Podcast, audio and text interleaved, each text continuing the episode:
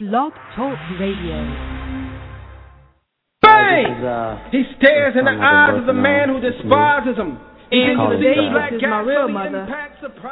Said when I came out the womb, my little black sis was raised in the air like bud. And she was proud, because I was going to take after her, not give it to them. Welcome to Flight 3D. This is your captain speaking. We ask that you please note the emergency exits and safety signs in the event our journey becomes just too deep. Alright, we're gonna get into the type of I like. Poetry is powerful, right? We are going to war.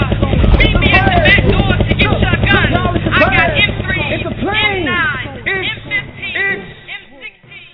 Super nigga can't put a basketball down. He leap tall, super niggas in a single bound. Super nigga ain't got no degrees, he ain't got no time for that. Street corner, crack houses, projects, his natural habitat. Super nigga got super strength, speed, and agility. So it's understandable when the cops beat him down to the best of their ability. Super nigga had no supervision. Instead, he had super itch between 17 and 25 super inches used to satisfy them super sisters. Will they clone little black girls who won't die but fight? Will they clone little black girls who supplement stamina for endless struggles to write? Will they clone little black girls like Assata, Sonia, Tubman, knowing what they know? Will they clone little black girls like Nikki, Zora, Mommy, Grandma, who orchestrate Ain't nobody got more than us. Aspiring artists spit saliva in their palms, producing hits making noise with their fists. Lanky limbros with afros, break beats and pop lock on dance floors made a Let me talk to you for a second. Hello, welcome to Master Griot Radio, and have a seat at the Queen's Round Table. In celebration of Women's History Month, we are setting up our second annual Queen's Round Table Women of Poetry. Tonight, our special guests are Dr. Kimmika L.H. Williams Witherspoon, Whisper, D'OR from D'OR's Poetic Playhouse, and our one and only, our host, co host, Franchon, Suite Franchon. So, those are our special guests for tonight. And we will have a round table. So, it will go. We I will ask a question as the moderator, and each a queen will answer. So we're waiting for all our queens to come aboard, and at this moment, um, we will have each person introduce themselves. If, um, I'm going to open up the lines, and as I come to you, just introduce yourself. You know, and let everyone know who you are. We'll start with everyone who is here at this time. So, D'OR, you're first on the line. Yes, I am. So, introduce yourself, D'OR. Hi, my name is D'OR from D'OR's Poetic Playhouse, and um, I'm so happy to be here once again. Jackie, you you know you always bringing it. Um, I'm excited to to see what you bring in tonight.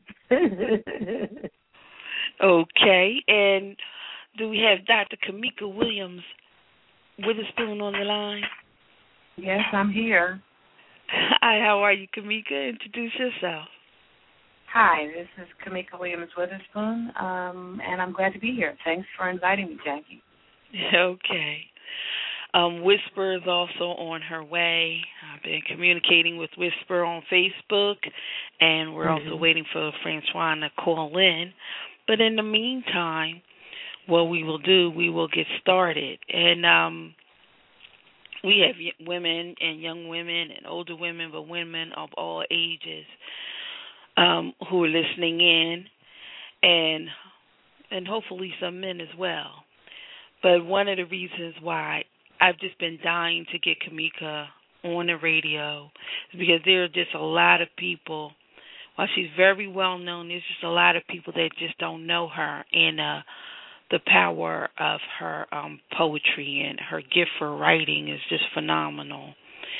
and she is extremely intellectual. She is assistant professor. She'll give you all her accolades. But I think her greatest gift is her ability to break down thoughts and ideas into very simple understanding. And whether that's in a poem or in a play, um, even in her dissertations, you know, has just ability to break down thought. And um, I just think right now in this day and time, um, if you've never heard of her, if you're five, six years old, you never heard of, heard of her. This is one of her most infamous pieces, but it just um I hate to say it that it's still so relevant because you would think that maybe at this point in time we wouldn't need it, but we need it. So um mm-hmm. our other callers have called in, but as we get ready to come to everyone else, what I do just want to do is um bring on Kimmika's piece, her famous piece, and I'll just let everyone listen to it, and you can see why it's so inspiring. Okay, I'm just hoping I can find it. oh, look, we doing that again, Jack. no, no you know, some, you know, they, they, supposedly our music is alphabetically, and but I sort of started with an end, and then as soon as I think I know I have it, uh, I don't see it amongst my music, and I get frustrated. So what I'm going to do is I looked that up. We're going to open up the rest of the lines. Um. Okay, and from the nine seven three, is this you, Whisper? I'm here. okay. Okay, Whisper. And we and um our co host is here, correct?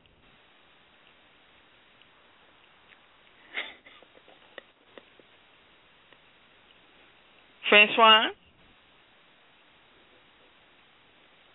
No, I don't think you have her. Okay. Caller from 302? All righty. And Whisper? Yes. Okay, you're here. All righty. So, well, what we will do, just to get everything kicked off and started, the first question is, and the world always wants to know so that our audience can connect with you who is D'OR? Who is Kimmika? Who is Whisper? If you could tell us who's the person and then share with us your claim to fame in that D'OR, in, in that order. So we'll go with D'OR, Kimmika, and then Whisper. Um, well, um, uh, no, I'm at. Well, like I said, um, D'OR is a, um, I would have to say, uh, uh, such a word person, um, a life learner, a life lover, um, and I would just, well, like I said, my claim to fame is words. I believe so in the power of words because that's what I was nurtured in. Words across the board. Uh, you you change your mind, you change your life. You change your mindset, and uh, that's you already know that that's my my claim. I, I I speak it, walk it, talk it, live it, and uh, uh, that that's what I'm out here um doing. You know, hoping to make a, a better life, a better person, a better us, a better world um, uh, through the power of words. So that's that's who I am. I mean, all those things, uh, as well as a, a single mother, a proud uh, single mother. Um, and as I say, I, I'm just a lover of life. I love life. I'm so happy to be here. It's it's so pathetic. I always tell people people died last night and it wasn't me, so I'm fighting for every inch of my space and loving it while I'm here. That's it. Um, hi, I'm Kimmika Williams Witherspoon again. Uh, I'm an associate professor uh, at Temple University in the theater department, uh, and I'm a poet, playwright, and anthropologist. Um, unlike D'OR, um, I work with words. I love, I love the the use of them, the sound of them, the power of them. Mm-hmm. Uh, the West Africans call it Nommo, word power, and that we call whole worlds into being by simply using the words. and whether Mhm. that's a, a novel or a short story or a play or um, a narrative or memoir, words literally can transform uh, both the, the writer and the listener. And so that's uh, that's my tool of choice. It's the language that I'm most Mhm. comfortable in, uh, and it is what I do for a living. Hmm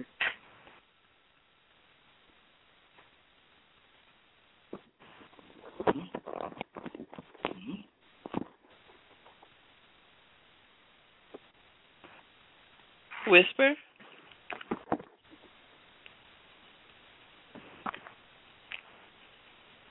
Whisper.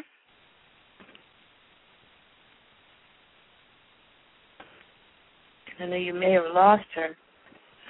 Okay, she appears to be on. But um Kimmika, can you share where you're from? You know.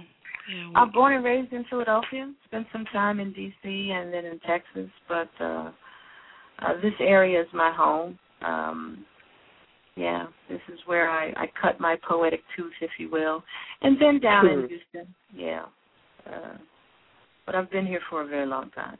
I'm a I'm one of the the dinosaurs, I guess. Well, no, my young people, my students call me an old head, so that that's what I am now. I guess. Yeah, uh, OG. Okay. Okay.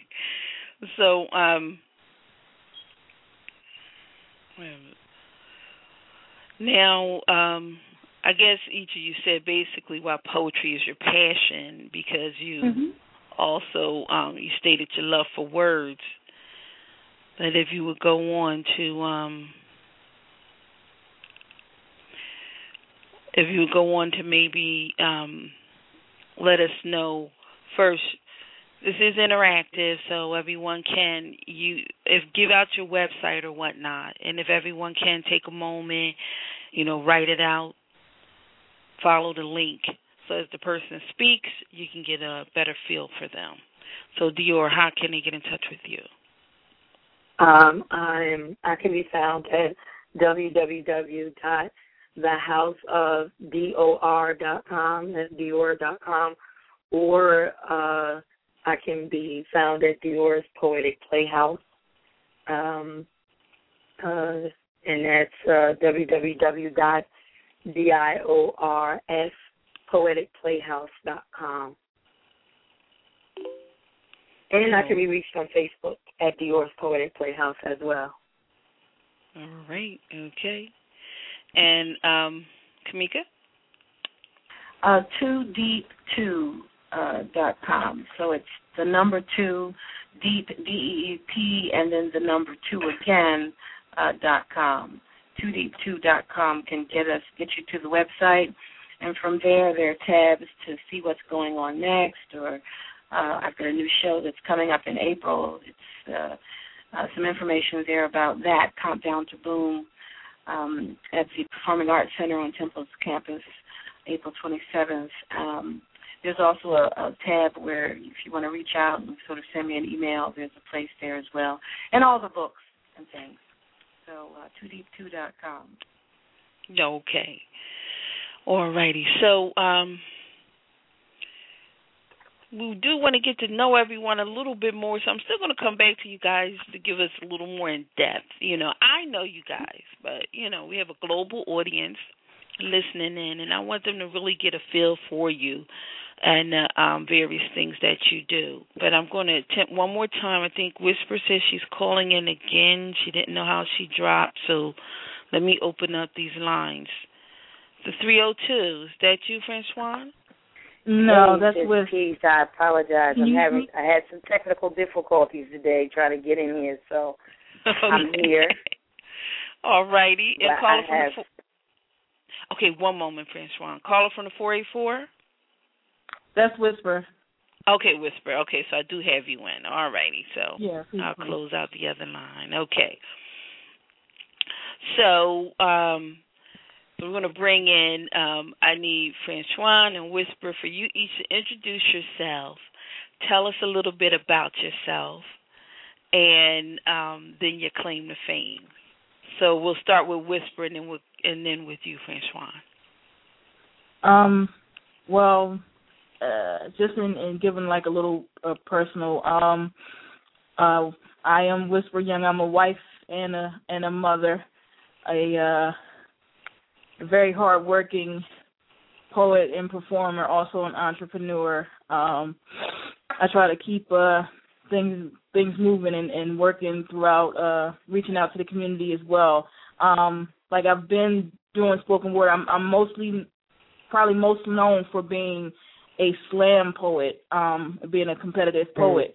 Um, and I do have like a number, a number of championships under my belt. But at this point, since I've been doing it for so long, um, my goal is more to to reach out to other artists and to help it to you know to help them make it happen for themselves as well. You know, it's continuing to push myself um, to that next level. So basically, that's what I do. My my claim to fame really is all of it. I want all of it. So I've, I've got press all over the place right now. That's my claim to fame. Alrighty, Franchon. Peace and light, everybody. It's Suite Franchon. I'm sorry I'm late, but I thank you for your patience, and I'm so glad to hear all the lovely queens on the line. Um, you know, peace and light to you guys, and I thank you for all that you're doing for the poetry community. Um, my my claim to popularity started out just as being a local poet poet in the Wilmington, Delaware area, and then I started merging all of my favorite things together to create these productions. Um, started out with peace, love, and poetry, um, which is what I call an open mic, not your not your not poetry as usual stage where we would use it to highlight, emphasize, and uh, share poets, singers, um, live musicians, DJs uh, come together under one roof and do and share with universal themes, poetry that had universal themes that we all could relate to on some level.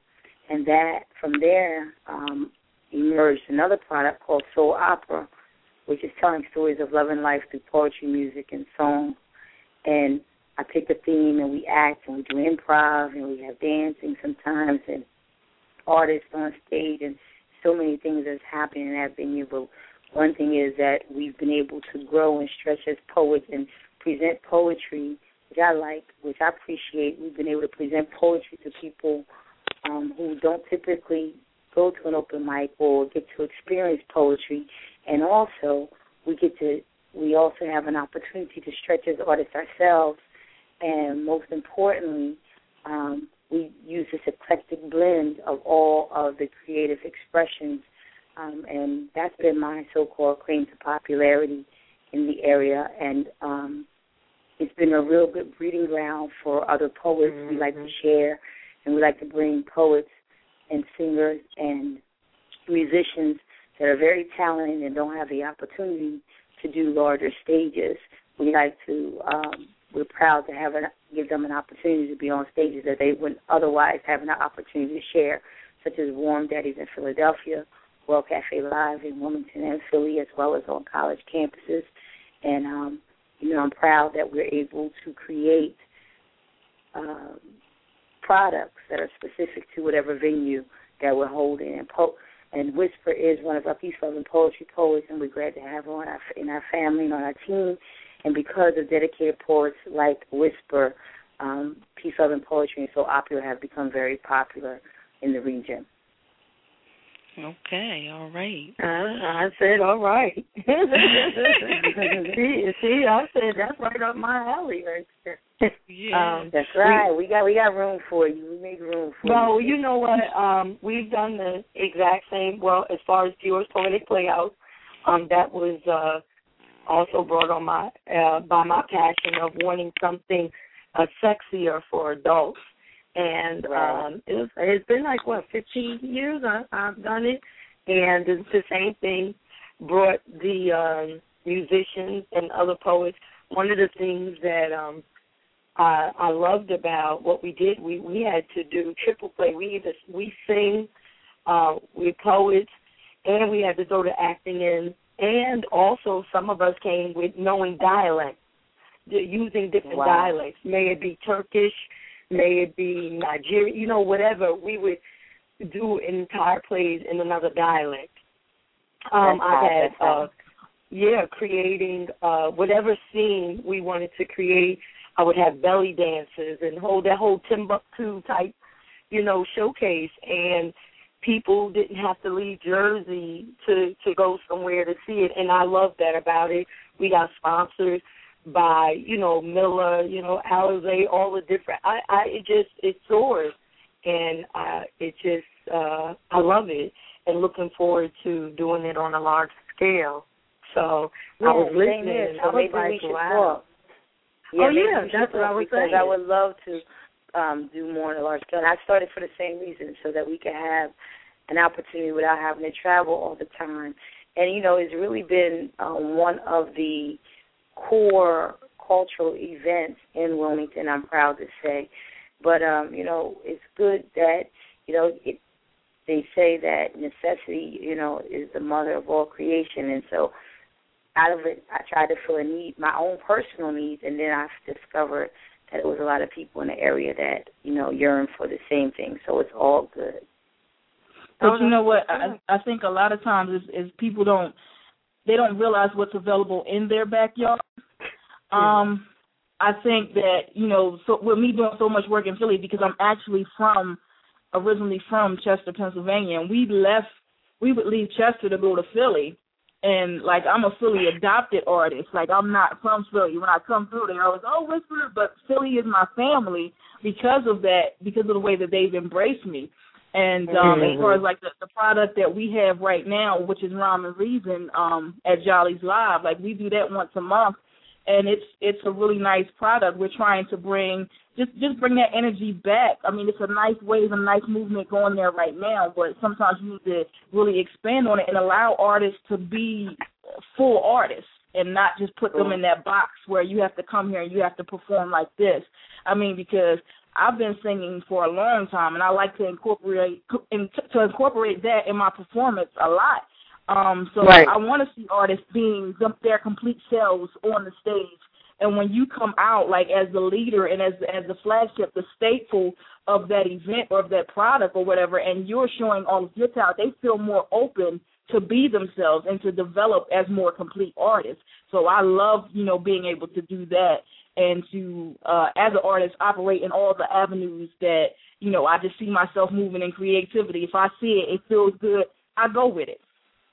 And one of the reasons why I have to say um, that uh, I I've enjoyed was bringing the uh, quote unquote non poetry people who thought all poets sounded a certain way or why are all Yes. poets Yes. angry or why are Yes. so so we Yes. brought a new twist to it to bring you in so to try to please everything. One of the things um I know I set out to do as Michael Jackson say, I control everything from from the door to the stage. Uh when Me it come too, in it must too. look good, it must the food must taste good. There it can't be the food is distasteful and it can't be that the place doesn't look good. It's always Yeah. and I've always stepped up my round. We change clothes, we bring out I have the best designers. I I come full scale. And Yes. like I said, it has kept people um who are wouldn't necessarily look at poetry or go, ah, they look at it in a different light and don't think we're all Def Jam. Like even though that's not a bad Yeah. thing, but just to put Yeah. another spin on it. So Well, I think Oh, you, you know are what? my kindred. Uh, I think one- you one are my moment, kindred ladies. sister. Yeah, I just want to take a moment and just like um this is all real great. I just want to keep our audience up with you guys. and I do want to we were getting it in. We were getting it in. We were getting it in right there. Yeah, yes, yeah. yes. And she's my But- kindred sister. I already know. I hear you. but I do need to pull um Kimmika in because you know she's the um she's our queen mother right now on this poetry scene. So we need to pull her in, and I just do want a little bit more, and I'm going to go um after Kimmika. Um, do you? I need you to go back and give a little bit more of your background so people understand. Okay. You know, when they say like you're not just changing your clothes to change your clothes, but that you know you do have a gift and talent in that area. But first, um, Mhm. Kimmika, you know, go a little bit deeper. I know you told us you're a professor and all, but you know, unveil your story a little bit more about your poetry, the things you've done, who you perform for, and um and why your style. Um, I I I've been doing this for over 30 years. So, uh, you know, running the venue in Philly at the Bushfire and at the West Philadelphia Regional Library, I mean, those of things. Teaching in the prisons for um, a number of years with the Pennsylvania Prison Society, um, traveling all over the world, really, performing in Paris at Borders. I mean, I've done a, quite quite a bit of this in 30 years and won a, a number of awards and um, the Daimler Chrysler National Poetry Slam, but that's a long time ago now. As an old head, I'm teaching the younger generation. um, and so I have classes in poetry as performance and poetic ethnography. I don't think consider myself a slam poet and never did. I've done it, but it's not my forte. I've always called myself a performance poet. Uh, so that what I did was um, was a, a, a marriage of uh, performance and um, theater, um, using poetry as text. Um, I, you know, I came up in the '80s, and as an old head, remember when the first poetry venue was at the Londons, with that uh, mm-hmm. was run by uh, Lamont Steptoe and Mbali Umoja and Jerry Robinson, and then from the Londons, the Bacchanal, and I'm and I'm dating myself. It's a long, long time ago. Granted, I was one of the younger ones of that generation, but sitting at the feet of Sonia and Etheridge Knight and and uh, Toni Cade Bambara and a whole host of folks who took me in under their wings. Um, but now I'm looking at a different generation. Um, and mm-hmm. what I what I'm trying to do with my work at Temple uh, is to give these young people an appreciation of the poets that came before them because too often we think our work is slamming, that we're hot and we don't read anybody else. And that's not cool. Uh, it, it doesn't it doesn't appreciate the ancestry and the legacy of the word that we came from. And um, and too often I find that that's all you get. You get folks who like themselves who like them fr- their friends but don't know anything uh, about Countee Cullen and Paul Laurence Dunbar and uh, and James Wilson Johnson or Langston Hughes, or the list goes on and on and on. And mm. as someone who um, was trained by Sonia, I was her TA years ago when she was at Temple, uh, one of many because she had lots of TAs. But you know, the one of the things that she would always say, you can't call yourself a poet unless you read poetry. And mm-hmm. what I don't like about poetry today is there are a whole bunch of folks who get up there and start doing it without working on their craft and without reading the work of other poets that did it so so much so many years before them. And um so I don't know where that puts me. I guess that makes me a dinosaur on some level. Um, no, no. I don't know. I don't know. It's okay though. I don't mind. I'm in. I'm in good company. Um, you know. Uh, so there's a lot of folks who, you know, I think I'm okay with.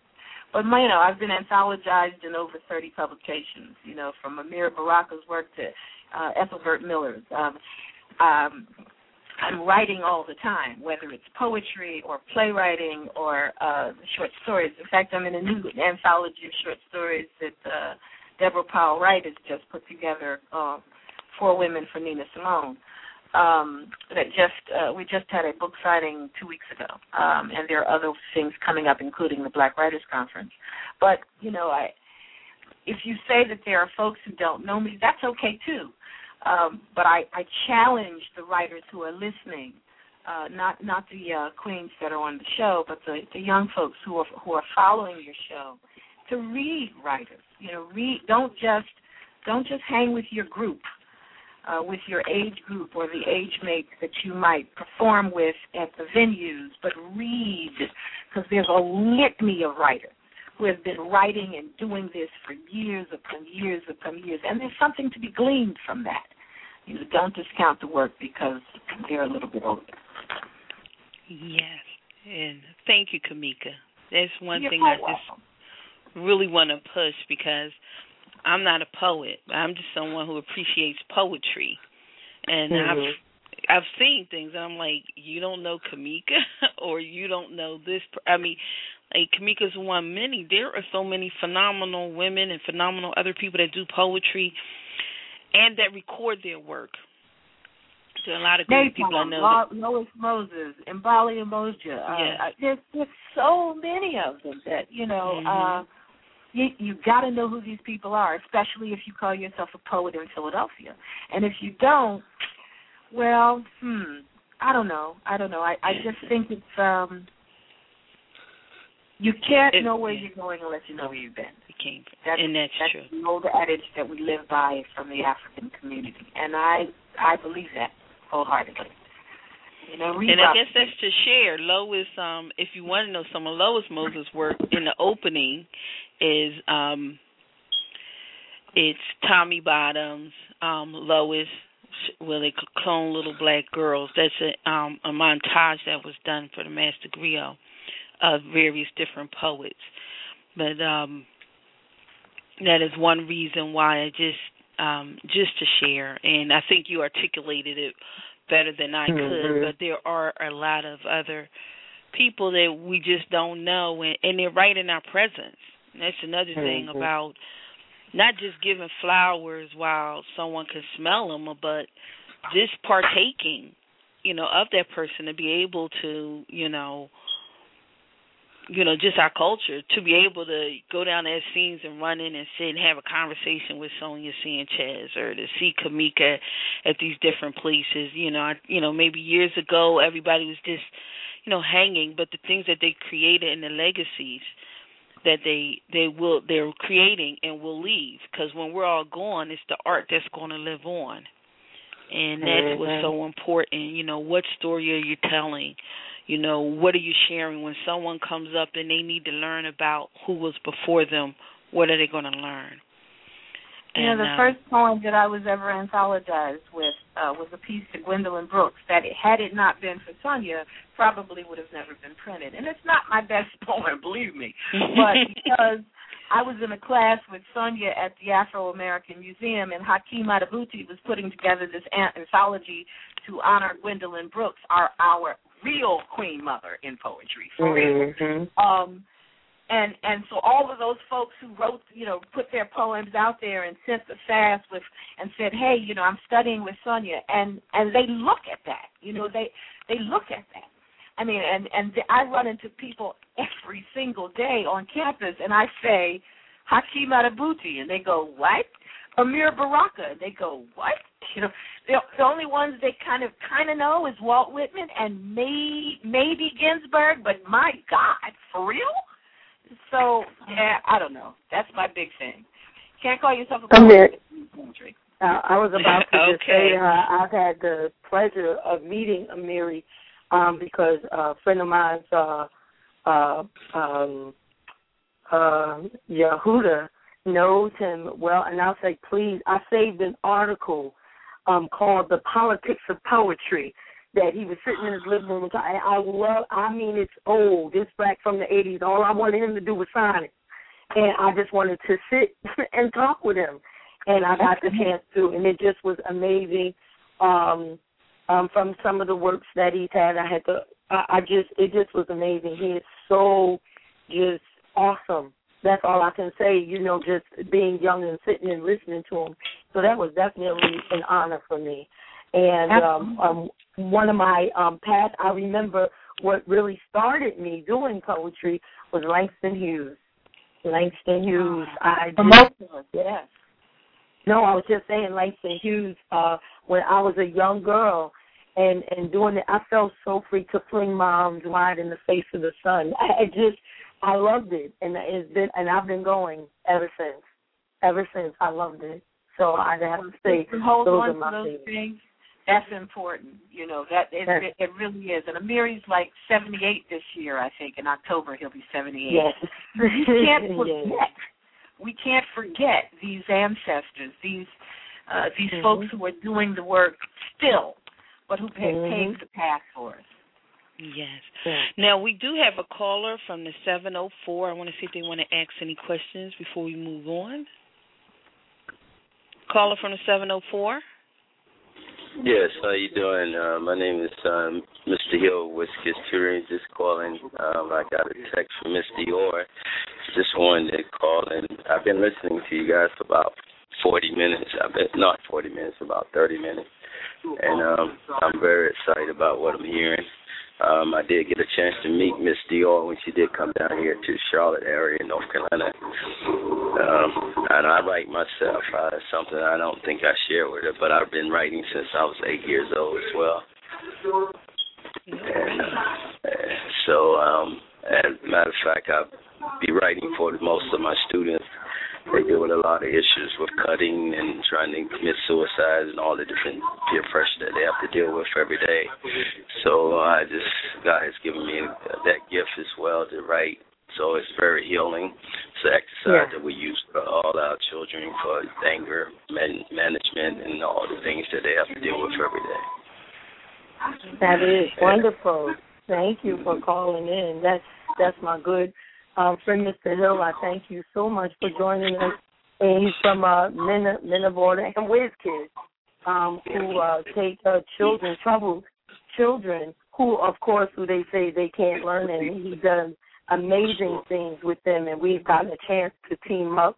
Um, as you said, Jacqueline, when I go back and talk about my background, but just to uh, um, just to uh, talk about what he's talking about a little bit, like I said, using writing as an expression is always a, a great way to to heal, as he says, because a lot of children don't get the chance to express themselves or know how to express themselves, and writing has always been a great form, you know, to do those things.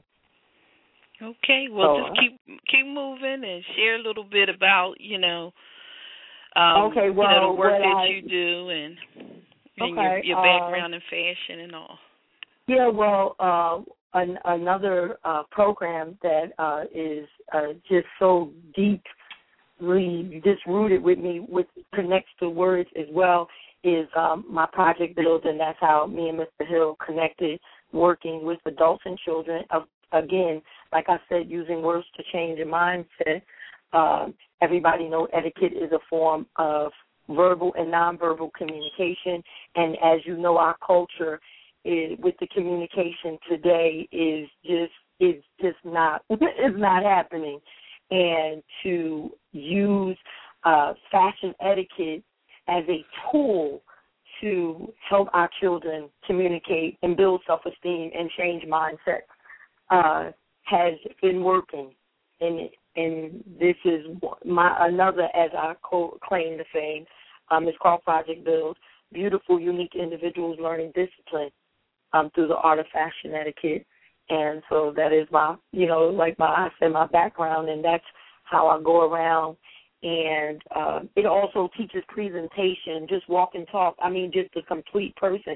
We call it a strip, where uh, we do everything in p- presentation as far as, uh, uh, like I said, poetry and uh, self-expression and fashion, creativity, and it challenges, you know, adults and children alike, you know, for those, because a lot of adults have problems speaking as well to their children in front of crowds. I mean, everybody uh, uh, who has uh, problems communication, communicating or having low self-esteem, this has been a powerful tool for them, and I'm so proud to say it's effective. It's been effective. I've worked with uh, uh, pregnant teens and runaways uh, men groups, you know, um, male groups um, who have had a hard time dealing and expressing.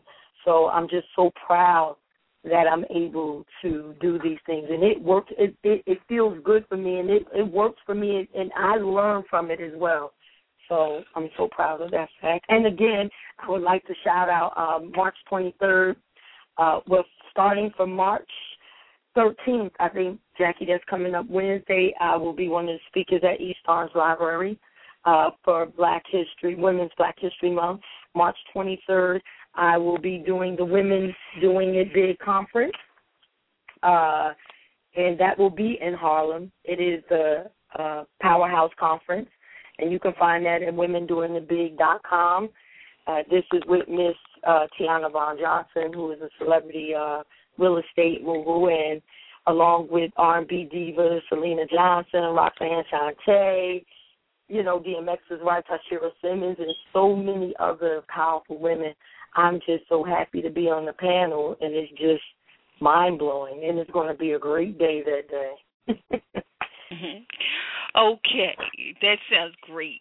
Now um, we're just going to move on um, so that we can get these questions in, and um, what I want to do, I'm going to play uh, one of Kimmika's piece, and I'm working on uploading your piece, um, Whisper, and um, I'm still waiting for um, Franchon. She dropped again. She's probably having trouble with her phone. I'm trying to bring her back on.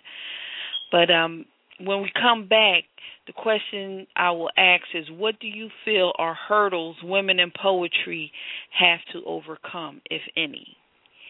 All right. So we're going to go to and you called me a bitch.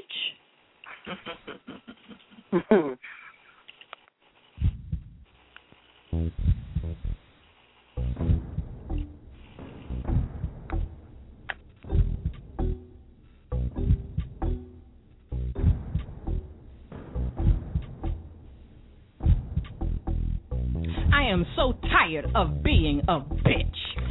I am so tired of being a bitch. In the homeland, I ground the meal to make your bread. I mashed the berries and yams to make your wine, and I tilled in the fields beside your oxen if you still had oxen. After paying my father for the privilege to lay beside me, and so am I, bitch. And depending upon the kind and type of man that raised me, reared me, took my hand in marriage, or reigned beside me, I managed to rise in stature and status as priestess, empress, pharaoh, queen. And I'm a bitch. In war, I fought side you. Took up the spear that you had dropped to slay the enemy that taken you from me. I resurrected your soul with the seeds I bore. And when the white slavers came, I let them take me so that you could run free, and I'm a bitch. Crossing the seas belly to belly, back to back on wooded slatted sheets, too small for you and a dog to roll over on. I kept you alive. I kept you going speaking to you in our language of life and love and loves that we had known and would surely know again, never giving away how many times the white slavers raped me, though you knew. I promised you in the dark and filth that yes, we would be free and I would love you forever. But now I'm a bitch. I watched them take you away from me on the auction block, trembling from fear, shame, and hurt. They poked and prodded, looked at my teeth, tweaked my nipples and my thighs, but I refused to cry in front of you. Knowing that I carried your seed within me, I promised you with my eyes that I would love you forever. But now I'm a bitch. I made a home for you whenever I could. Worked sun to moon for the white folks and then at night for you. Cooked for you, cleaned for you, mended and so begged master not to beat the times you stood up to be a man. Bore your children and loved you far into the night with my body to make you forget the indiscretions and the wrongs. But now you can call me a bitch. I watched them hang men sell my babies, babies I bore in pain while I smiled and kissed away your tears and my tears and shame. After they'd ravaged my body while you stood near, not caring at all that you were my man or that I was yours. But now you can call me a bitch. I'm your mother, your girlfriend, your maid, your sister, your daughter, your friend, lover. Am I a bitch? I who tried to build with you during Reconstruction who cried for you went off to fight this country's wars, who cried when you came home again to find that you hadn't won the freedoms that you fought for. I buried you, bore you, kept you alive with my poetry, my songs, my embrace. I believed in your dreams. I took up your banners. And enraged, I defied the Klan to take my name. I walked beside you in civil rights lines, got fire hosed and battered because I believed too. I've helped you and loved you, put you together you were taken apart, made you love yourself even when you had to stand in welfare and unemployment lines. Understood you when you drank, never knowing in the morning how you'd made it home because it was on my show. Forgave you for hitting me, knocking me around, knowing it was only your frustration.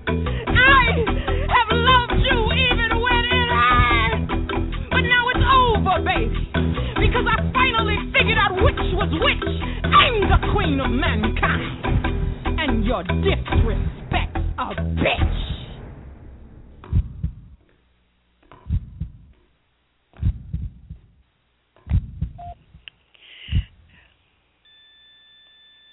flatline, okay? you know, it's just awesome. I this was really not intentional, but all four of you are some of the most dramatic performance artists that I know. and I just started, you know, when everyone was talking, I was like, wow, all of these, no one just goes up and just spits. You know, everyone has this dramatic performance background. so, mm-hmm. um, that's really it just shows its purpose and you're getting i'm getting accolades from all over cheryl norris um she wanted to share as another old head and early arts activist, I am extremely blessed by the conversation, inspired by my sisters moving the banner forward. Thank you so much for all that you're doing for our stories and words.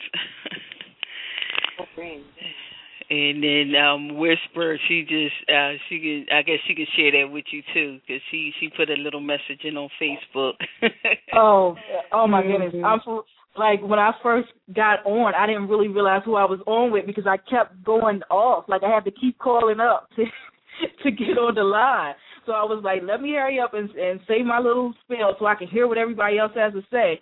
and then when I heard, you know, Kimmika saying, um, you know, uh, I even feel right calling her by her first name. When I heard her saying, you know, some people might not know who I am, but that's okay or whatever, I'm thinking to myself, we would be at like parties at one of my girlfriend's house and we'd be in a cipher and they'd be like, Oh my goodness, you know, I saw Kimmika Williams like the whole building was fake.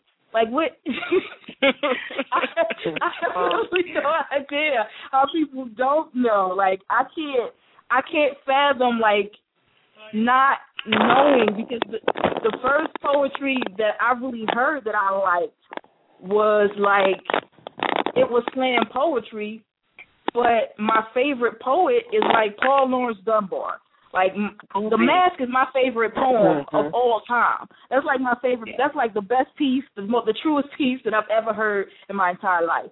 But I can't, I can't fathom how.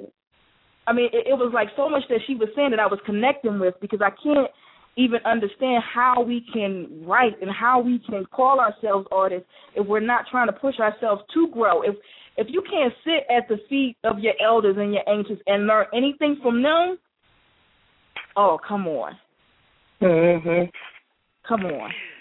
Reach my sister. Okay. Well, I'm gonna start with you, Whisper. Since you you you've been so eloquent, we're gonna go to Whisper, um, then Kimmika, then D'OR, and I want to ask you. Um, what do you feel, if any, are hurdles that women may have to, you know, tackle in poetry, women in poetry? Well, the first hurdle is themselves. Um, hmm. I think that a lot of times we, as women, we want to adapt to that. That we can't get along, we can't work together, we can't do this, we can't do that, and um, it's just really absolutely not true. And then on top of that, in the aspect of when I say themselves, I also mean in, in embracing the entire experience of what it is to be um a woman. Like we have joys, we have pains. Um, we have all of that. The the the, the full woman experience is so vast. Um, and I think that we need to within ourselves explore and write about all of that how we connect with with our men, how we connect with our children, how we connect with just even the every unique experience that's that's totally and completely ours.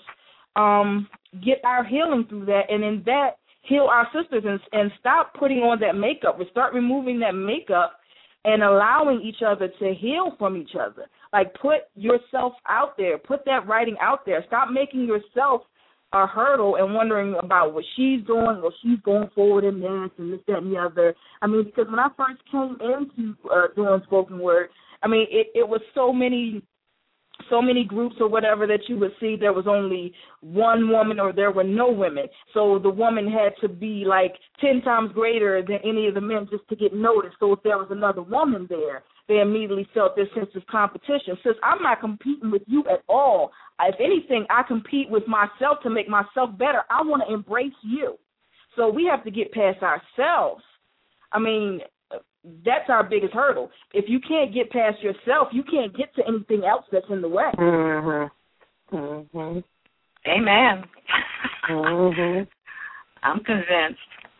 Um, I think um, the, the Sister Whisper is absolutely correct. I mean, you have to get past your own, all your baggage that you bring to the table, the reasons why you can't, the time that you don't have, the kids that you've got to watch, all of those various things that will keep you from your writing, that will keep you from your your rewriting because oftentimes we think we get it down one time and it's pristine, but that's not always the case.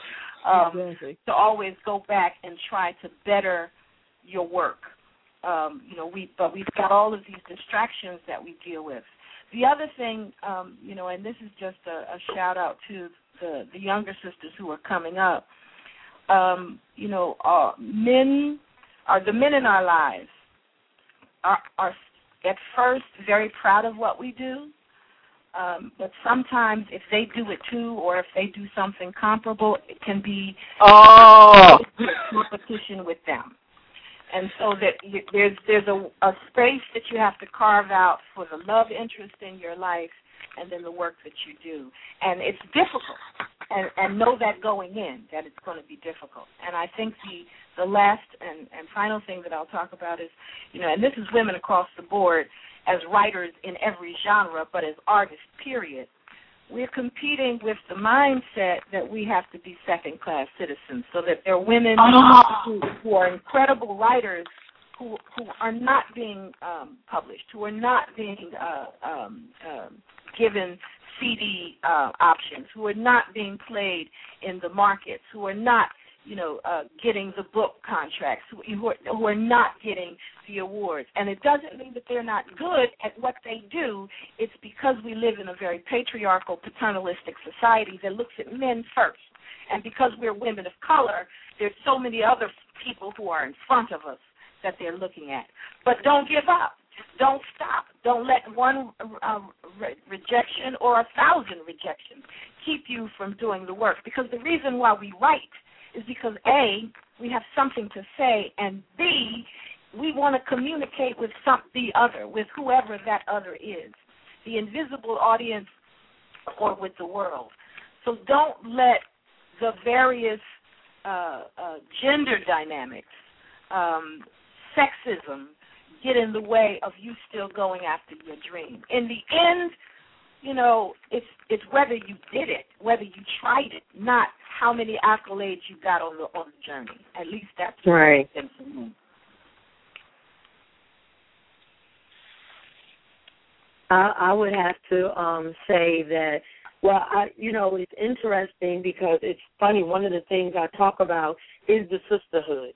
Um when I and I said I would speak at it about it at the conference, uh, I haven't encountered uh as far as uh problems with women. I don't know why that is because I always say it must be like some gift and I'm not saying neither one on the panel, any of the queens on the panel um have had, you know, issues, but women have treated me well and I when when women state uh they don't get down with women or can't get along, you know, when we're doing productions, which like as I said, I've never had any problems you know, you you get some artists. I would have to say the sister that's dealing with the singers. Some of them sing, singers are so eccentric. You just have to know how to deal with them. However, um, uh, I have to say when you know what the sisterhood is really like, I, it's it's one of those things. I believe you can, you know, you work with or show them or uh, have patience with uh, as far as um, uh, as as a hurdle. I mean, like I said, I haven't seen. And the woman who, uh, uh, when when you were just talking about uh, some of the the publishing and things, uh, we have so many ways to publish ourselves. That's why the sisterhood is important. That's what I wanted to say. The sisterhood is important because you already know women. We are so resilient. We're so amazing, and I believe we get we get it done. So that's why we have to embrace each other um, to rise above these things. Because if no one can do it, I believe, I truly believe in the sisterhood that we can do things, and I, I think it's a feared thing. That's why uh, I'm not saying men are like so scared, but when you when we strong in our spot, they know we're we're a force to be reckoned with, and um, uh, that's something I've always looked at and talked about because I command that anywhere I go, and I talk about. it, If you look on my site, I call it the queendomship. It says if you ain't down with the queendomship, stop flapping your lips. We're not going to even go there. We're we're we're not. If if you're not here to embrace, uplift, you know, nurture, you know, keep it moving. And and uh so like I said, as far as a, a hurdle, I haven't really, you know, uh, encountered those things. Thank, thank God, as as far as as any of those dealings. But I know that it happens. You know, so for my sister who's saying that those things, I know that they're there, but I really haven't had to endure those things. So. Okay. Well, you you y'all giving out some great wisdom, and um and I think this wisdom is relevant not just to women in poetry, but I think just to women uh, mm-hmm. uh, across the board. You know, I think these are mm-hmm. some uh, um hurdles and um and get out of your own way. Sharon right. Monet, who we interviewed, she she's um we're going to be doing a reading of her play called that um Whisper Get Out of Your Own Way. it's um April 29th. but I think that's a lesson we can all learn how to get out of our own way. Mm-hmm. And um so what I want to ask you each next is what do you see as the um now and the future of the spoken word industry? You know, you know, what are your visions and what are your hopes? And we'll start with you, D'OR, and then Kimmika, and back to Whisper. Well, one of those things I, I was saying, you know, I, first of all, I want an award. I always say I, I, I want to go platinum. Um, for those who don't know, I have a CD out called Sensual Thoughts, and one of the reasons I did a whole it's is dealing with sensual um, erotica because I said no one talks speaks of love anymore. They they make it sound like it's a dinosaur, as she would say. It's it's so ancient, like uh, we're not sensual anymore. And there are a lot of people, men and women, who seek that, and I believe that's why I did so well. So that's one of the things I'm looking forward to is more of that and more collaborations. I think the collaborations are excellent. Uh, right now, I'm talking to uh, um, where's that down in uh, New Orleans? Uh, I said you you put a sister with an orchestra. I want to be a black woman with an orchestra. I, I want more collabs. I, you know, I said, why should I have all the fun? I want to do poetry on that scale. I, I want it seen more in movies and more, you know, like I said, on every level. We have some, but I would like to see more. So that's that's my hope for going forward. That we have a lot of collaborations and poetry just expands like it's just limitless. Like we could just take it so far, and that's where I would like to see it go. Um, I think that um, this is Kimmika again, but I, I think that uh, poetry is uh, it's the common man's art form. I mean, you don't Sure. have to you don't have to be a member of the elite. You don't have to be uh, rich. You don't have to be uh, Mhm. privileged. Uh, but you can take a pen and paper and begin to work on a craft. I think you have Mhm. to work for a lo- uh, for a long time before you get to a place where someone gives you the title poet. It's not a title that you take on yourself. It's a title that uh, that others will give you. Uh, so I'm hoping that in the future that uh, the young people who are coming up um, that they kind of keep that in mind that they're they're going to work um, uh, diligently at getting better at what it is that they do. Mm-hmm. Um, and as far as um, you know, taking it into to all sorts of venues, you know, I I think that's what I've tried to do in my career, and you know, I put it in in plays, and and I've, I've performed it in stages with eight thousand folks there in a set seating, I, I, and I I hope that the younger people can go and do better than that to to expand, and I hope, sister, that you do win that platinum. Um, Thank you. uh, you know, to, to to just keep to keep going for it. But at the same time, I also hope that we remain uh, true to who we are. That if we don't win any accolades, if mm-hmm. we don't get the Pulitzer, if we don't get the American Book Award, if we don't go uh, platinum, that uh, we we can look ourselves in the mirror and say that I gave truth when I when I saw truth, and that I I was I continued my tradition as a griot. I I I, I kept the history in the people's face so that they would not forget. Because you know, as human beings, we you know we we forget easily. We've got to remind each other of both our joys and our triumphs as well as our tragedies, and that's the responsibility I feel as a performance poet. Um, I want to go all the way to my grave, knowing that I've continued to do that. And if I do that, that's my award. That's mm-hmm. that's that's my accolade. Um, I'm lucky because I teach in in the academy, so I've got I've got babies who go forth and they're all over the world and they're teaching my class and they're they're teaching what I taught them and they're they're gathering up young people. So I think I you know that there's some truth in that and there's some reward in that as well. Um, I just hope again that the young people continue to work at it and don't accept mediocrity. And uh, yeah, I'll leave it there. Mm-hmm. Can y'all hear me? Yes, I can hear you. Oh, okay. I just I was just listening. Oh, we were having like uh having like uh little side conversations in, in a couple of these groups about this this uh this conversation that we're having right here.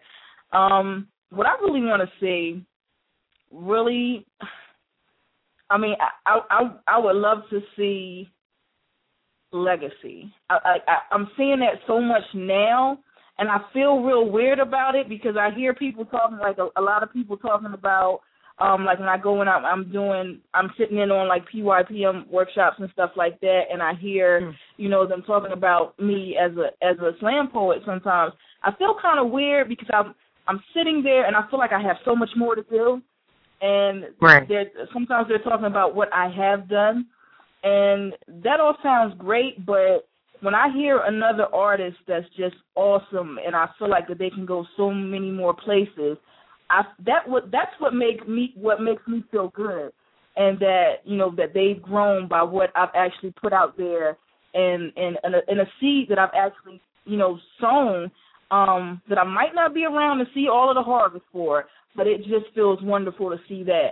I mean, I would like to see a lot more people healing and expanding on the art. Now, I think that you know these queens have have spoken so much to that, and and really that's what you want to see. You want to see constant growth, but you want right. to see that balance. Always see that balance where you don't feel like where you as a as an individual artist, you don't feel like you're selling your soul to the devil for some type of perceived progress you you want to see those great and wonderful things and you want to see your art form be able to be at the same level you know however you translate that level as as other art forms. Um i want to be able to see you know one of the best i think one of the greatest things for me you know when i finally decide you know when i'm when i'm in my little hospital bed like and i'm like a hundred and 50 years old because I plan to live forever. Um, I want my daughter to be telling, you know, her grandkids about, yeah, and when my mom, you know, when she spoke to these people and, and the way that it moved these people, you know, because people, they're going to forget what we say, they're going to forget what we do, but one of my favorite quotes is when Maya Angelou talks about they'll always remember how you made them feel.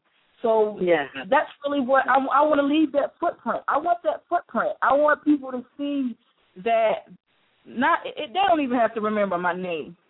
You don't even have to really remember my name.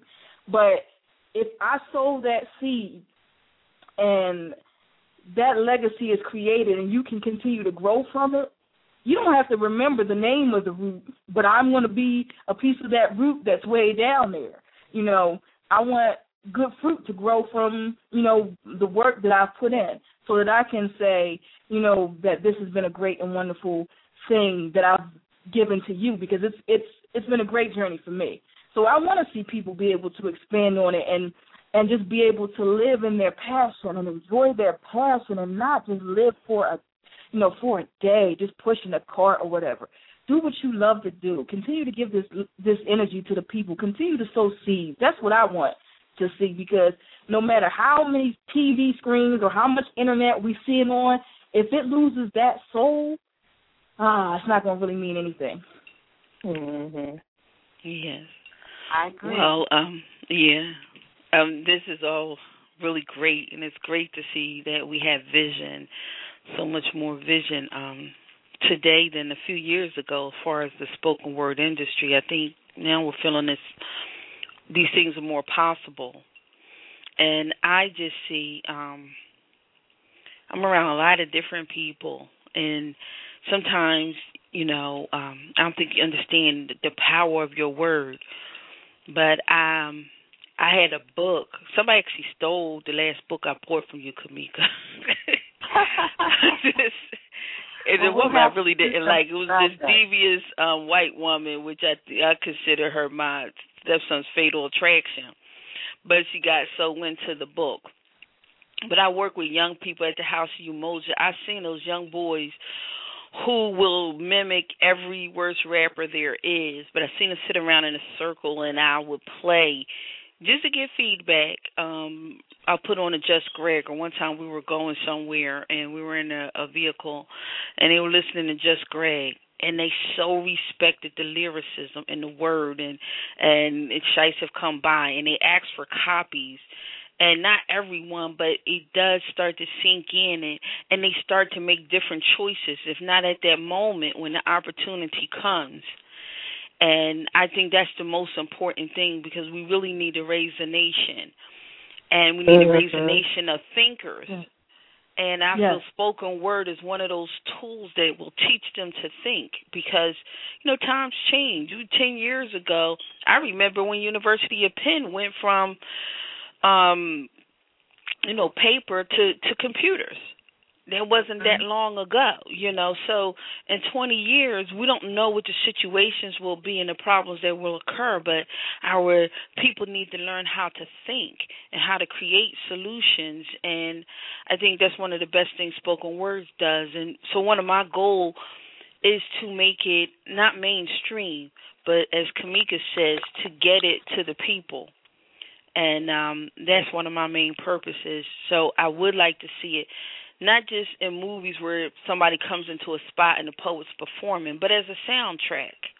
You know, to um there's so many possibilities with shows that incorporate, you know, can incorporate spoken word. I, you know, um the world is our oyster. To, you know, the creativity um, is there through the poets. So we really do have a lot of opportunities to do a lot of different things. Um, I think Whisper. Um, okay, D'OR's trying to get back in. Alrighty, and she may have a little hard time. So what I'm going to probably try to do is to call her because we I, stopped I did want streaming to live. say to the Yes. sister who talked about the erotica. I mean, um, the first black erotic book, uh, Erotique Noire, uh, which um, Charles Blockton and, and uh, two women um, edited. Uh, that's it's over 20 years ago. So there is there is room for another. So maybe that's one of the things that um, that you can do is is to to edit a collection. And in that collection, Erotique Noire, black erotica. I mean, it was everybody from Alice Walker to to Sonia to uh to Charles Blockton himself to me. I mean, it was a whole bunch of folks in there. So I mean, that's 20 years ago. So Mm-hmm. there, it is a genre that is still ripe. I guess that's the best way of putting it. Yeah. well, what I'm gonna do real quick, we're just gonna take the second and call D'OR. Um, okay, if you guys just give me a um, trying to learn how to do these new things. I'm supposed to be able to call someone, and um, alrighty. Let's see this new technology. I can screen. I can mute. Um, There's supposed to be a dollar here. D'OR, we are listening and we are attempting to figure out how uh, we can call you. So, um, in the meantime, I want to just keep it moving where I figure out which one of these things will allow me to um, call D'OR. So, um, can I give a shout out about my play one more time before we, while you're doing yes, that? Yes, yes, yeah. That's what I like you to do. Um, so D'OR did her next up and coming, but if you and Whisper could say what you guys um, have coming up, I know you have Boom. Uh, Dr. Kariamu Welsh um, uh, uh, at Temple University in the dance department is uh, my collaborator. We're doing a piece called Countdown to Boom, uh, April 27th, as part of the Philadelphia International uh, Theater Festival here in Philadelphia. Um, it's uh, two shows, 1 at 8 p.m. Countdown to Boom commemorates the 50th uh, anniversary of the bombing of the 16th Street Baptist Church in Birmingham, Alabama in 1963 when four little black girls were innocently but tragically killed because of racism. Um, we had um, a lot of uh, uh, death in the news here of late, uh, young people who have lost their lives to violence. But it, Sandy Hook and those places were not the first times that young people's lives were taken um, unconscionably. And uh, this piece uh, takes a look at that story um, because it's a, a, a very important component of our, our history. It really was the spark uh, that kept the civil rights movement or pushed the civil rights movement for, forward in 1963. Uh, its Countdown to Boom is filled with gospel music and dance and song, and uh, I think that you'll really have a great time if you come out. Again, it's two shows, one at 8 p.m. And if you go to my website, 2deep2.com. Again, the number 2, D-E-E-P, and then the number 2 again, dot com. There's a link for you to um, find out more information about that piece, Countdown to Boom. And I will um, also, in the comment section, I will post all of the links and the Countdown to Boom and also posted in the Master Griot Radio group and Facebook. So people, you will be able to follow up. So if you just if you go to Facebook and look at Master Griot Radio group, you'll be able to find it there and find the links to everyone's website. But Kimmika is www.2deep2.com. Whisper, which what do you have coming um, up? Yeah, let's see. We have uh excuse me, PLP has a show uh, at the Queen. One moment, Whisper, uh, just for our audience, give them a background on um, PLP and the PYMP. You use those initials, but everybody may not know what they are. Oh, PLP is Peace, Love, and Poetry. That's uh, Suite Franchon's uh, product. Um, she has like uh, the soul opera, um, which is really nice. Uh, it incorporates a lot of music um, it's mainly a closed set, but then there's a of love and poetry, um, which is more the open mic um, event that they have um, coming up shortly um, this Thursday at the Queen Theater, which is World Cafe Live in Wilmington, um, right down there on Market Street. They're they're going to have um, the soul opera set.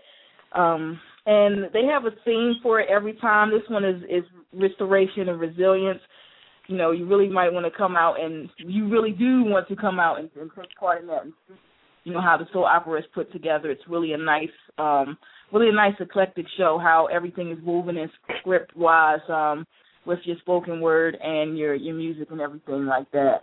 Um, I also have next week, next Wednesday, there's going to be at Jolly's Live, Rhyme and Reason, some really nice really nice, very upscale uh the open mic experience. Uh we give you a real nice uh live band there. The band the Kings call them. They're an awesome band. We have a three headed host, myself, um, Queen Shakira and Jacob Winterstein, um, hosting you and you know, giving you a real nice time there. That's done in conjunction um with some um Urban Angel. I really want to give them a shout out right now. Urban Angel um is a really awesome, awesome movement They have the Urban Angel Foundation. They're always doing stuff out in your community. In your community, they are.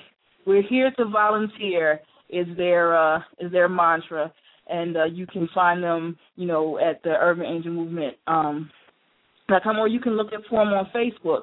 Um, the Urban Angel Foundation on Facebook. You can also look at Rhyme and Reason on Facebook. Um, and, or you can, you know, follow us on Twitter at Rhyme and underscore Reason. Um, there's so much stuff going on. I'm trying to, I'm trying to remember everything that uh everything that we're working on right now. Do you have um, a website at all on Whisper? Let's see. It's like everything is under construction right now as far as website. The best contact would be to go to Facebook. You can actually look for me on Facebook at whisper.young and you can okay. get all of that information.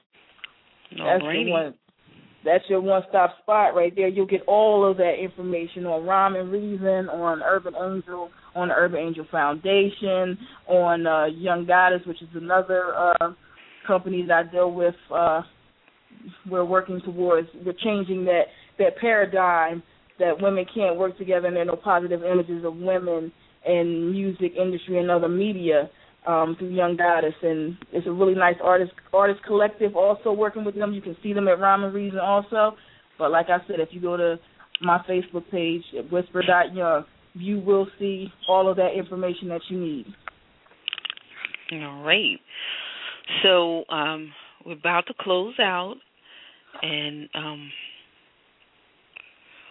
mm. we um, okay. So what I I guess I felt um I don't know, we may have answered this, but if you guys could um let us know what do you feel are unique opportunities right now for women in poetry? What you know, what do you feel is unique that as a woman, you know, that's possible because you're a woman? I'll start with you, Whisper. Uh, no, let's go to D'OR.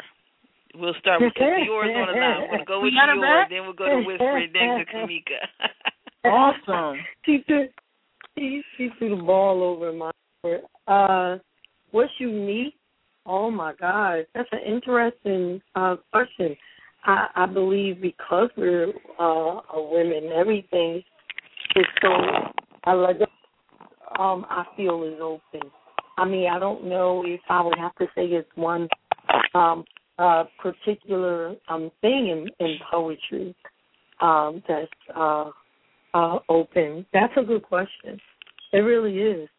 Um, like I said, because I, I've not been one uh, to so far. I should say I'm not saying they don't exist that that uh, have come to those type challenges. Because everything that I've wanted to do, like I said, to um, expand what I've done, uh, meet artists who were interested in. For instance, uh, when I got contacted uh, down from uh, Louisiana you know, those guys with steel drums who had heard what I did and wanted to collaborate. I was like, wow, you know.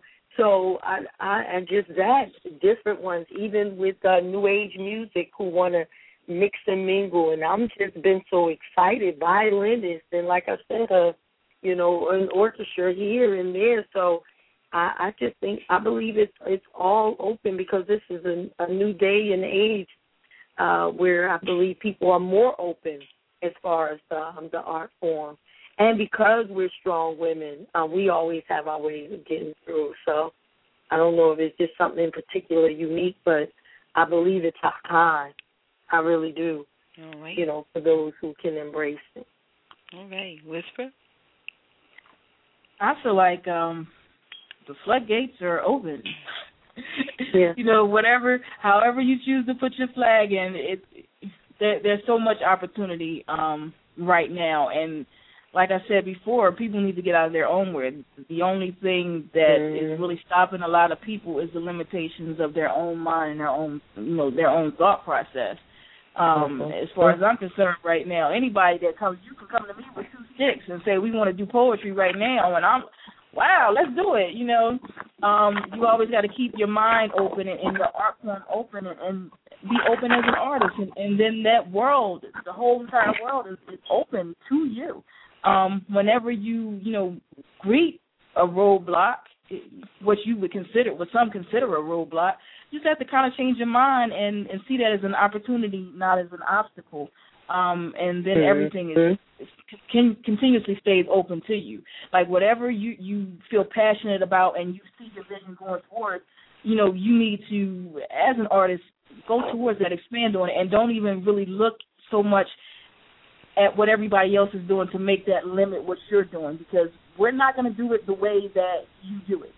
Um, I feel like, you know, everything, everything's open. Movies are open. Uh, you know, soundtracks, all of the stuff that we talked about, you know, during this during this call, during this roundtable, all those opportunities are open to us if we go out and create them and not just sit around and, and talk about the opportunities that people won't give to us go out and make the mm-hmm. opportunities for yourself, everything will always be open to you. Um, so, hey, it's it's it's boundless. It's boundless. You're bound by mm-hmm. yourself. I mean, it's boundless at this point. All right, Kimmika. Well, when I go to the poetry readings and the open mics these days, um, a good percentage of the audience are usually women. Um, mm-hmm there that says a great deal. That's number one. Mm-hmm. Um, and because we have access to the internet and things like YouTube these days, which we didn't have 30 years ago, um, mm-hmm. you don't have to just wait on the um, powers that, be publish your work or to put you out there. There's all these other avenues to get your work mm-hmm. out and to the people. Uh, and because there's so many women who are in the audience who are participating uh, in this art form, the networks are there. You just have to sort of tap into them.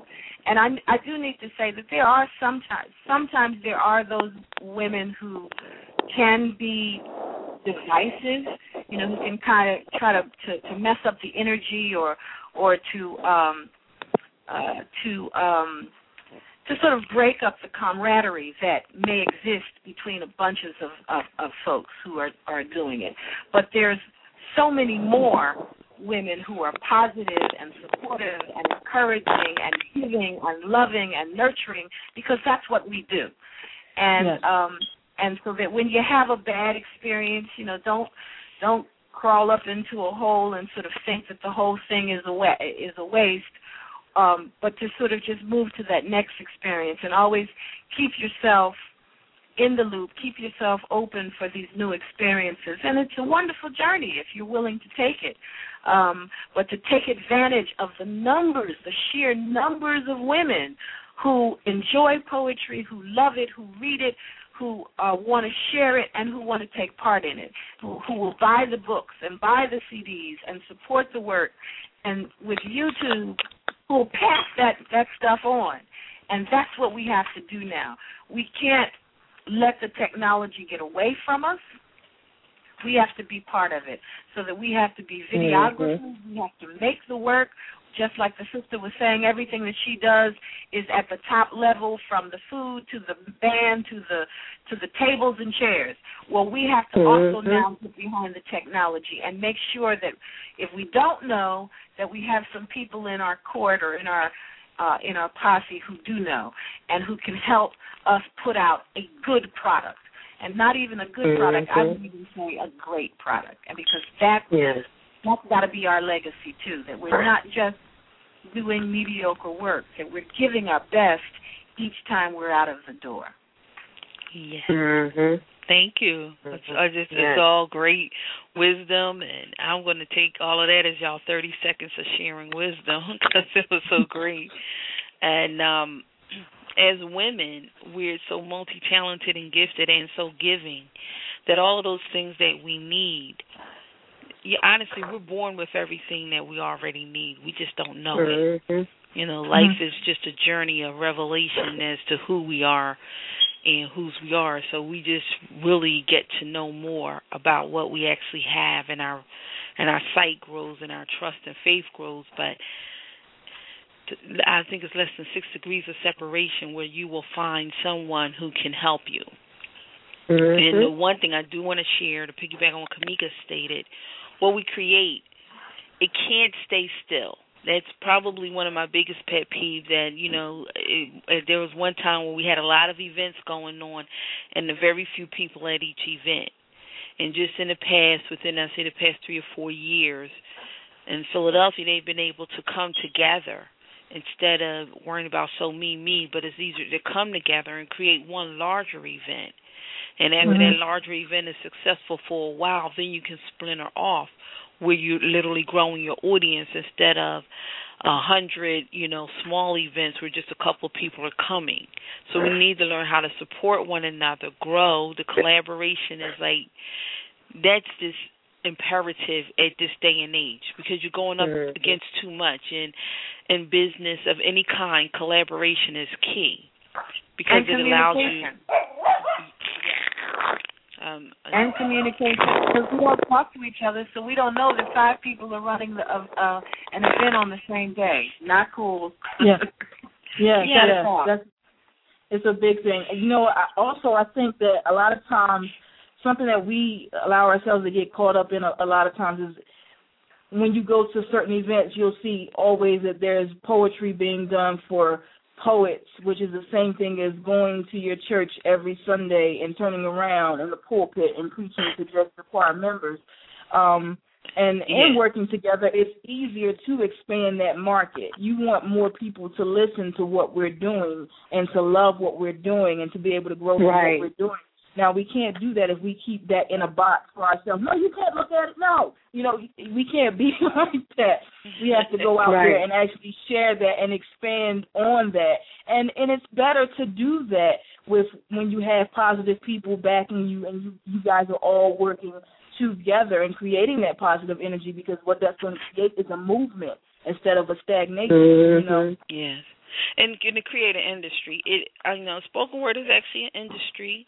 It's part of yes. the entertainment industry, but it is a viable industry, which means you yes. can earn income from it. And yes. what I like about it is one of the I feel one of the most diversified as far as the art. Um even I wrote a little poem about the you know spoken word. It can go with it can go with hip hop, rock, jazz, blues, and but yes, the word can stand alone. So there are so many ways you can collaborate with the word. And then probably the only main thing I, I'll thing I want to just ask everybody to share a video.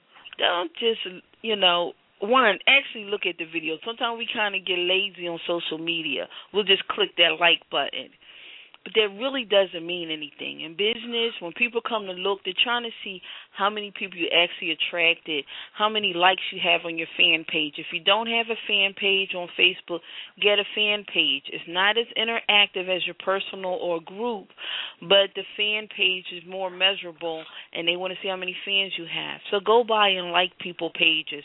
Click onto a post and actually read it so you can give a valid feedback and comment. Comments are important. And then sharing it. Click the share button and share it. Same thing with YouTube videos. If you go to YouTube video, don't just play it. The like is important there. Click the like and share it.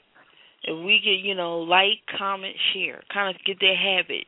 You don't have to do everyone everything, but if we would get in the habit of clicking, um, you know, reading, liking, and sharing, and with a comment, two posts, whether it's on Twitter, YouTube, Facebook, whatever, just two posts a day. And if we would do that just three days a week, but if each of us would do that, it would make a huge difference.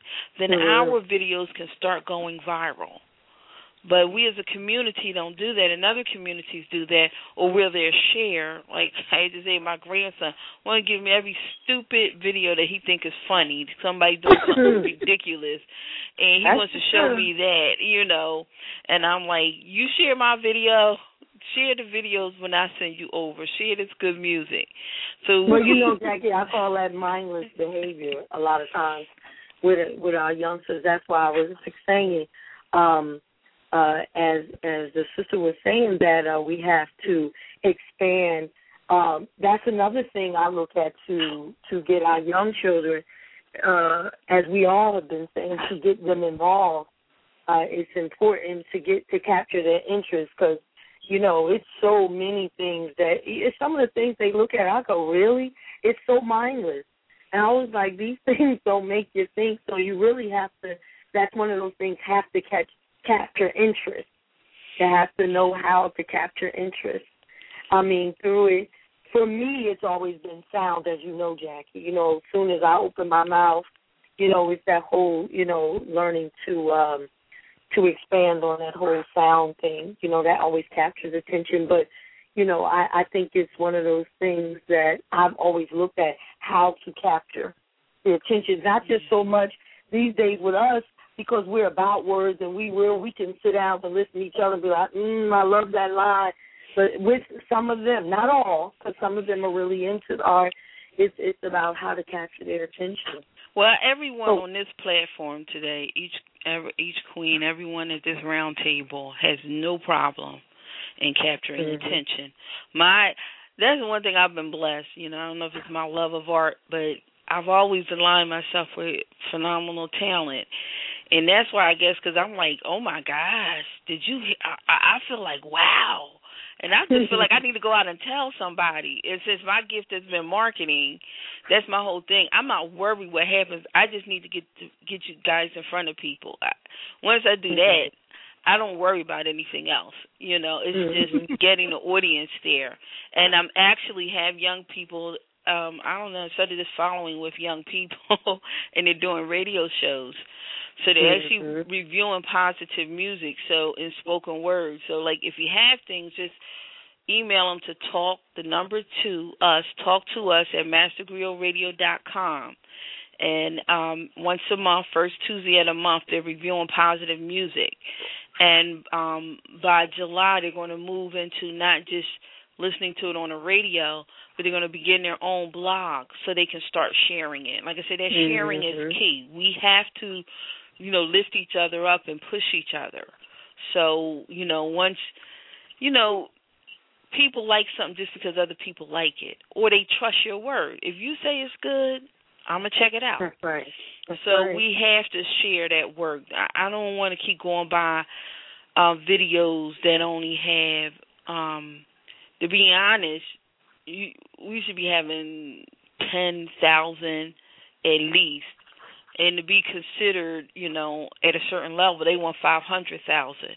But most of our mm. videos, you know, you see rarely spoken word videos that go past a thousand, and then you know there are a few people that um may get a hundred thousand or so, and and and that's like you know that's our most popular people. And the craziest videos get millions, you know. I, you know, I'm not gonna mm-hmm. even account for that one, but but if we would just, um, I just sometimes we just don't know. So the formula is to like, you know, to listen, like, comment, and share. So we do those three things when we, you know, go into social media. That will really help. So um, that's just um, that's the main thing I want to share. All of you women have been great. I'm definitely going to post everything so we can follow up just to share with you. And Kimmika, I don't think you got a chance to hear it, D'OR, because you couldn't hear it. You were trying to call back in. But um, Kimmika, to let you know, the Master Griot project, we're going to um, kick off a project that we had started a while ago called Wet, Wonderfully Erotic right. Truths, which is a compilation. And and Kimmika was saying, and D'OR and um, with Franchon, we're going to um, do an event there, host auditions with Peace, Love, and Poetry, and D'OR is going to host some auditions for us.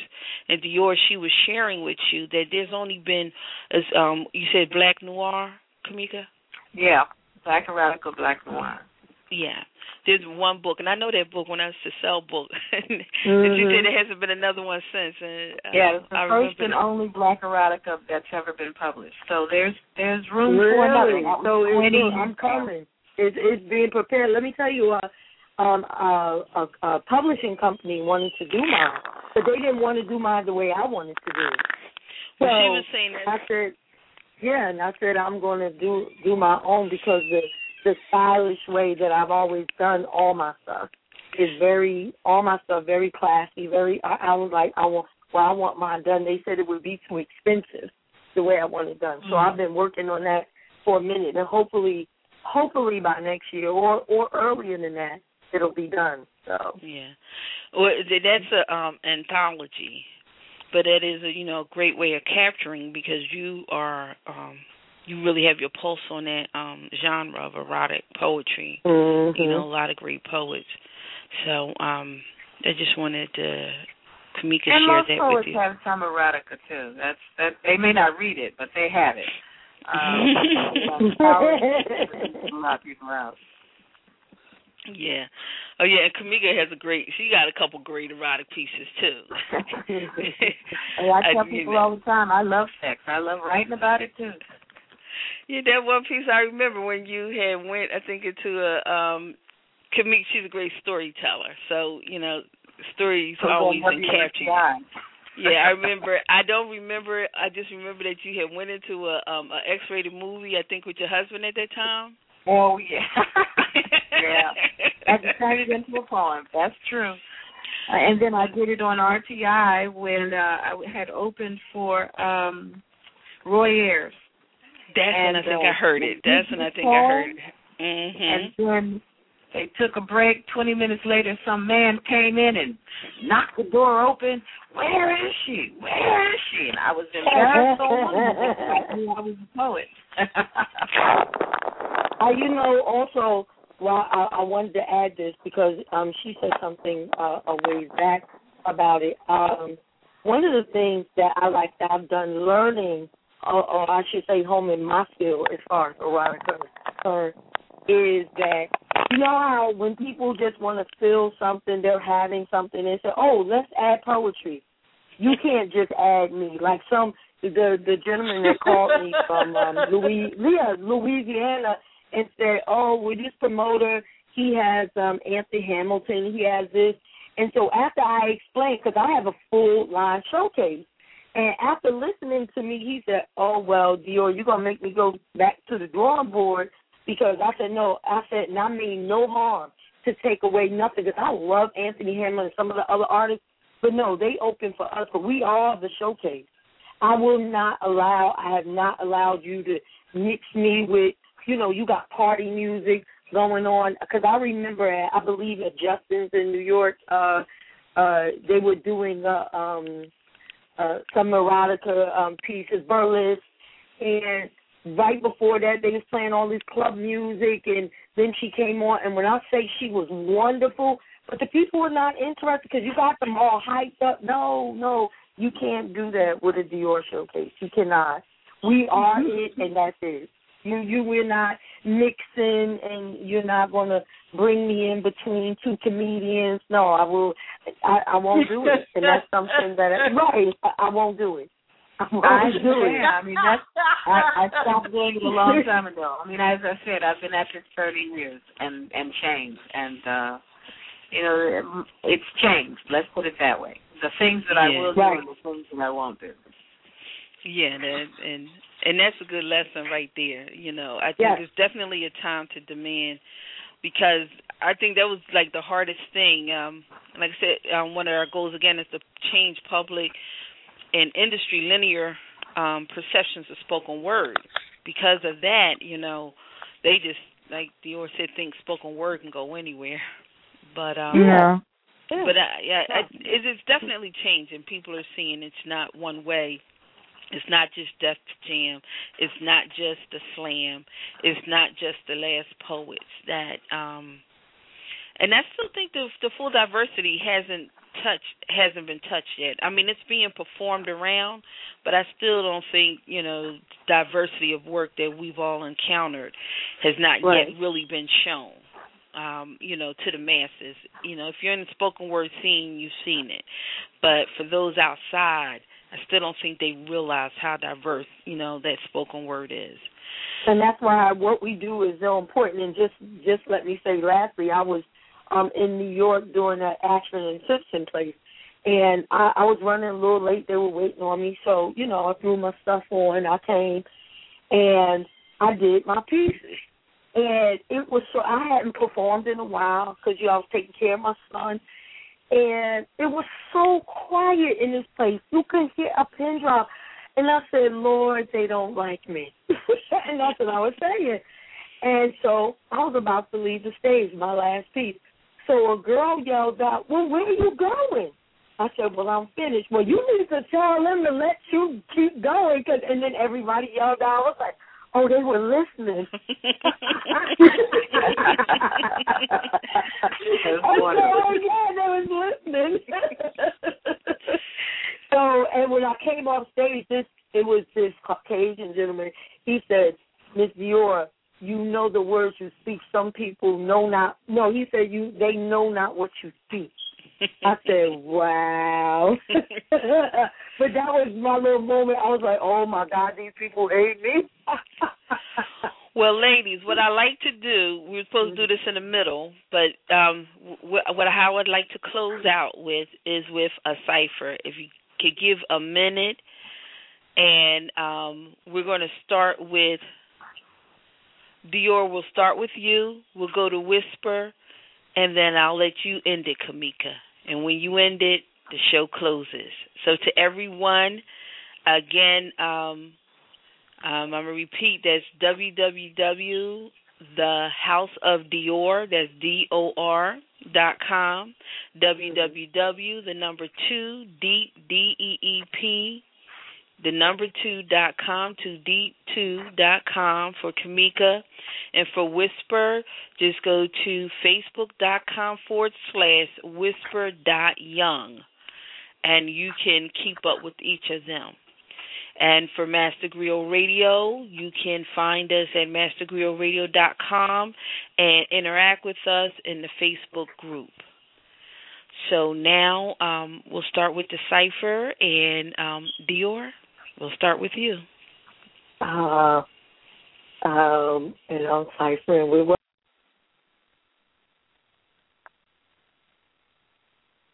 No, just do you. Um, um,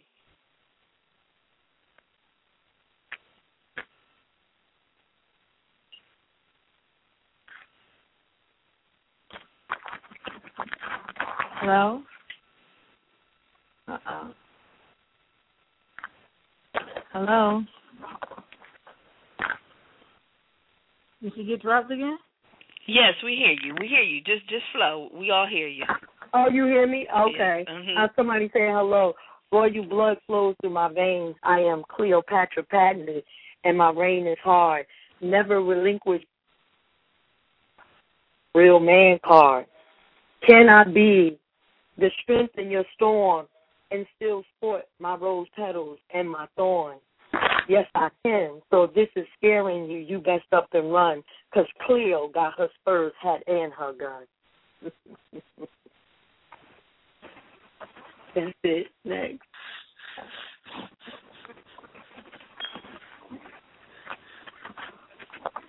Mika. Whisper?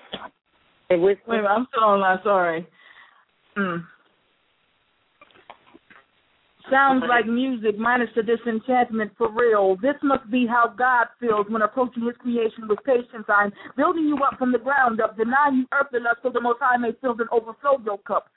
Increase your vibrations, be called up before returning to dust because this world is not enough. You come after me, forget what the world is offering. I'm deciphering you to all galaxies. This is love actually and sacrifices the fee. When it comes to guarding you, my darling King Kong ain't got shit on me. You're the heart of me. What I add to my ancestors' legacy. Mother of God is father of more than a king. Magnificent and special to us, you are more than these things. We uphold you, offspring to the most high, the offering in the heavenlies, adore the treasure we bring. Covenant bound. Over the blessing love is created is overtaken us somehow. And though you've yet to perfect your motor skills now, you'll be one of the ones who turns the world upside down.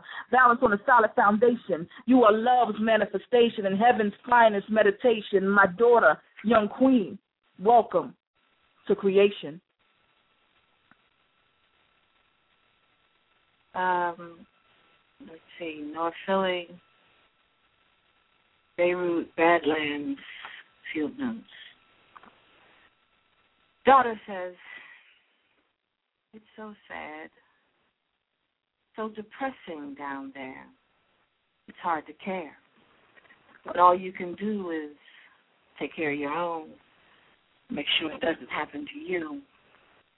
I told her then, um, you sound like a Republican.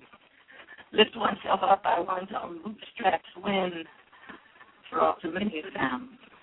Their boots like the snakes on a wire, are tattered and torn and don't pull up any higher because it was designed for them not to be that long. One. So when their father came back from Nam, instead of a job, he was handed a gun and told to send for himself and be the one to lift the family out. When heroin and smack ceased to be the designer drug of the avant-garde, and in the hood, Mary Jane was more than a name. Pretty soon, cocaine became crack. Two, when a teacher has 36 students to a classroom with few resources and even fewer books, look, it's no wonder when the day becomes a way to just keep order. One disruption, and pretty soon you're off to three. Unless body can't read in third grade and sixth grade, indifferent or class clown, what embarrassment was all the Fifteen running hanging out posted on the honest and it's got on the. By 18, there's already two bodies on the gun and the long arm of the law catches him either dead or incarcerated with little six and seven images of videos when he walk, bounce, and from left to left. He grew conviction in her walk, finding love in all the wrong places, dripping traces of cocaine and left, leaving behind baby daddies and across the and even more tattoos and babies who learn how to See, if they had just said, we enslaved those people because we needed their free labor, less than that. Then when it was all over with, there would be no lingering racial prejudice assigned to the color black. Time is flawed. Oh, there will always be exceptions for whom we must remember and laud, but legacy is by definition not localized. And if it's not localized, then it's systemic, and we can never be allowed to forget that if we ever hope to remedy it. Education, accesses, resources, jobs, the opportunity of time. That's why we must stand firm, diligent and determined, but my God, not benign. There is no such thing as a magic bullet. Looks like there's no one reason why. But let's call it spade a spade. Hope is bulletproof, despite the challenge to me and mine. All right. Peace and love. This has been the Queen's Roundtable.